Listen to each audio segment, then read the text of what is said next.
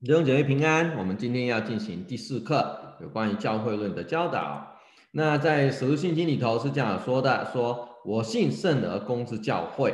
那当我们念这一句话的时候，是代表什么意思呢？就是代表我们相信教会是基督的国度，也是神的家。那在教会以外是没有得救常例的可能性。什么意思？就是说每一个得救的人都在这个神的家里头。神的家以外是没有得救的，那是不是一定要是在一个啊四蹦墙有这个水泥建立起来的教会，或者木头搭起来的教会里头啊啊信主的才叫做是得救呢？并不是这个意思。所谓教会，它的意思是代表了神的家，而不是指那个建筑物。所以呢，在今天我们谈到教会的时候，事实上在整个的。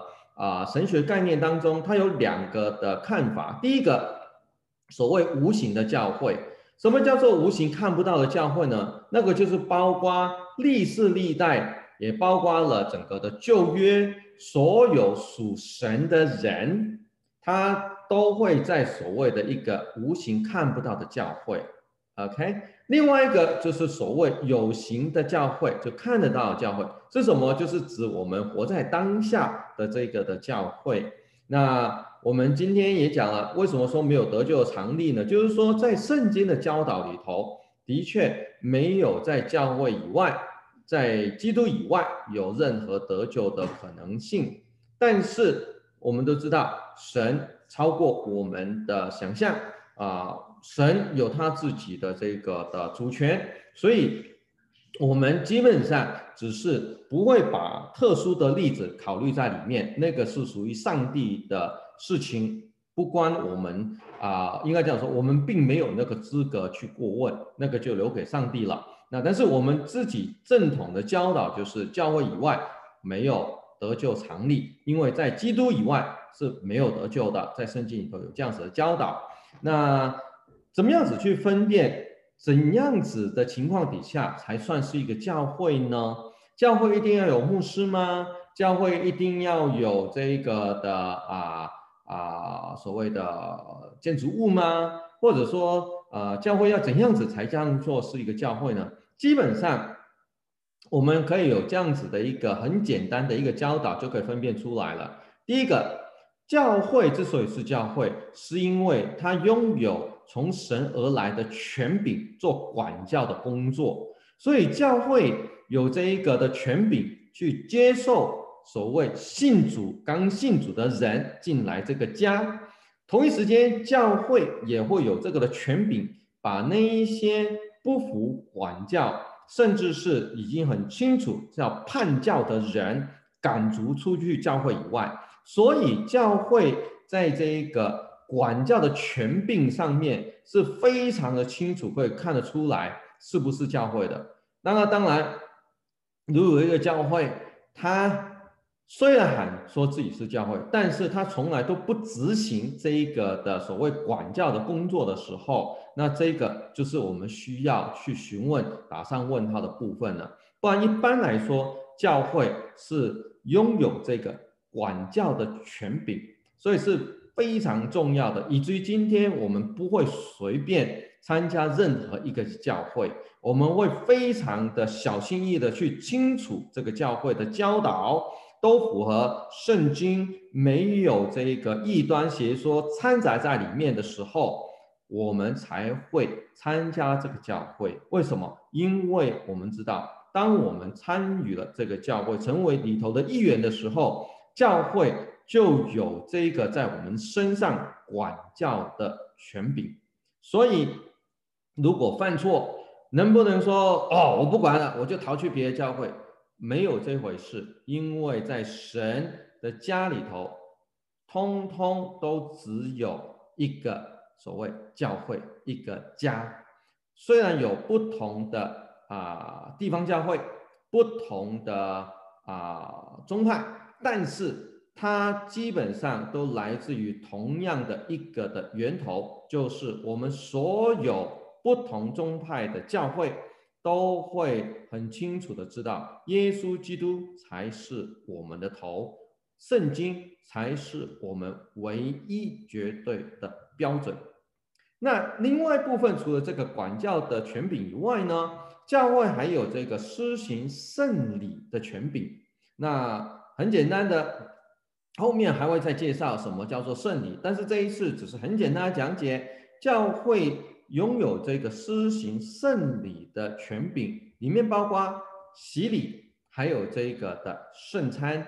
所以，如果今天我们说这个是一个福音机构，什么意思呢？就是说它只是一个机构，它并没有管教的权柄，又或者它并没有施行洗礼跟。这个施行圣餐的这一个的权柄，OK，那但是如果说这个是一个教会的话，马上我们有的概念就是，它一定有管教的权柄，它也一定有这个施行圣礼的这一个的权柄。那接下来也是我们刚刚有稍微提到的，就是在教会里每一个教会，不管是哪一个宗派的都没有关系，都一定。只相信主耶稣基督就是我们唯一的头，是教会唯一的头，这是很重要的。所以呢，在里头就变成说讲得很清楚了，不管是在讲皇帝或者是教皇，都不能够取代耶稣基督在教会里头的权柄。所以，任何属世的政治组织都不能够取代。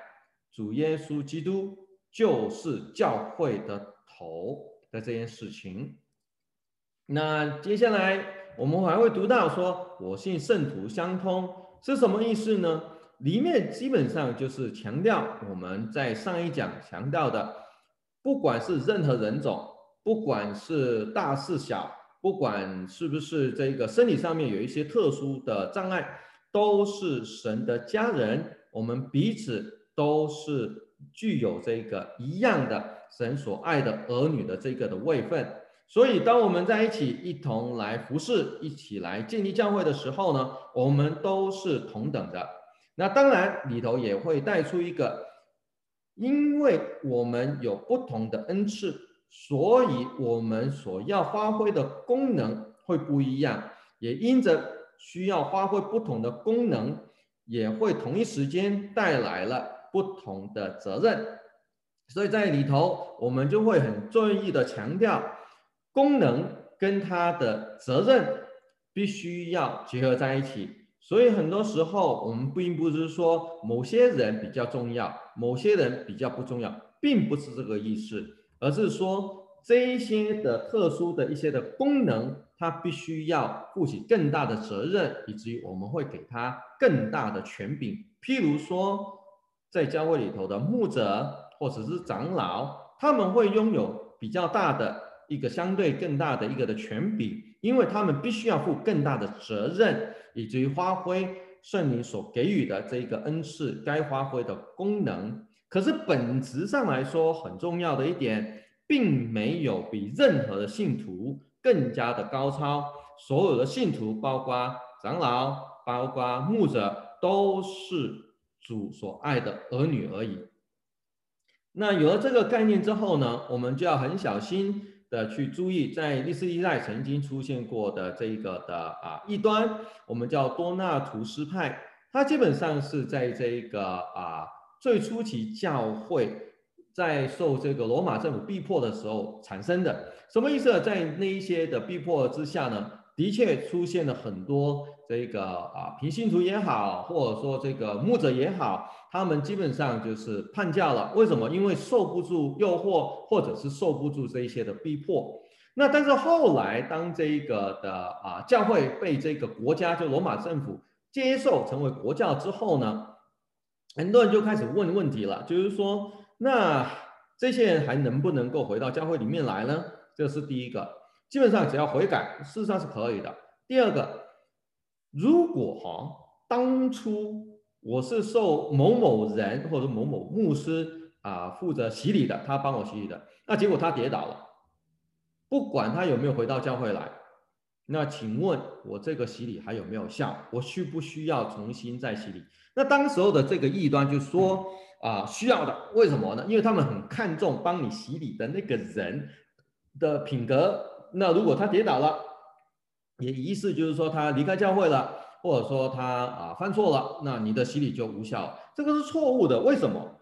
因为圣经告诉我们，教会的权柄来自于基督，所以这一些一切的圣礼，它最终之所以有效，是在于基督，还有在于基督设立的圣礼。所以在这种情况底下，我们就说了，这一些的圣礼之所以有效，是因为它是基督设立的，是基督自己授予这个权柄，跟执行的这个的牧者也好，或者说是主教也好，完全没有关系。所以，当我们说我信圣德公之教会的时候，我们相信的是真正的权柄是在教会，是在基督的手上。而不是在这一些的主教或者是教皇或者说牧师的手上，不是的。所以，就算今天他们跌倒了，但是他们如果当初施行这一些的圣礼的时候，是按照主耶稣基督所教导、所吩咐的那些的方式来执行的话，那仍然有效，因为这一个的有效性不是建立在人的身上，而是建立在。教会的元首主耶稣基督的身上，所以当我们有这样子的了解之后，我们会再一次的明白清楚，教会是建立在基督的权柄之上，而不是建立在人的品格之上。我们一起来低头祷告，父神们，感谢你，你给予我们这个机会进入到神你的家里面来，求神给我们有一颗谦卑的心，在教会里头彼此的劝勉。彼此的服侍，以及我们能够建立起一个符合神你心意的教会。我们不会看重任何一个人，也不会看轻任何一个人，而是在主里面，我们都是弟兄姐妹。盼望借着神你的帮助，我们能够成为彼此的鼓励，成为彼此的建立的一个的好伙伴。我们以上的祷告，奉我主耶稣基督宝贵圣名祈求，阿门。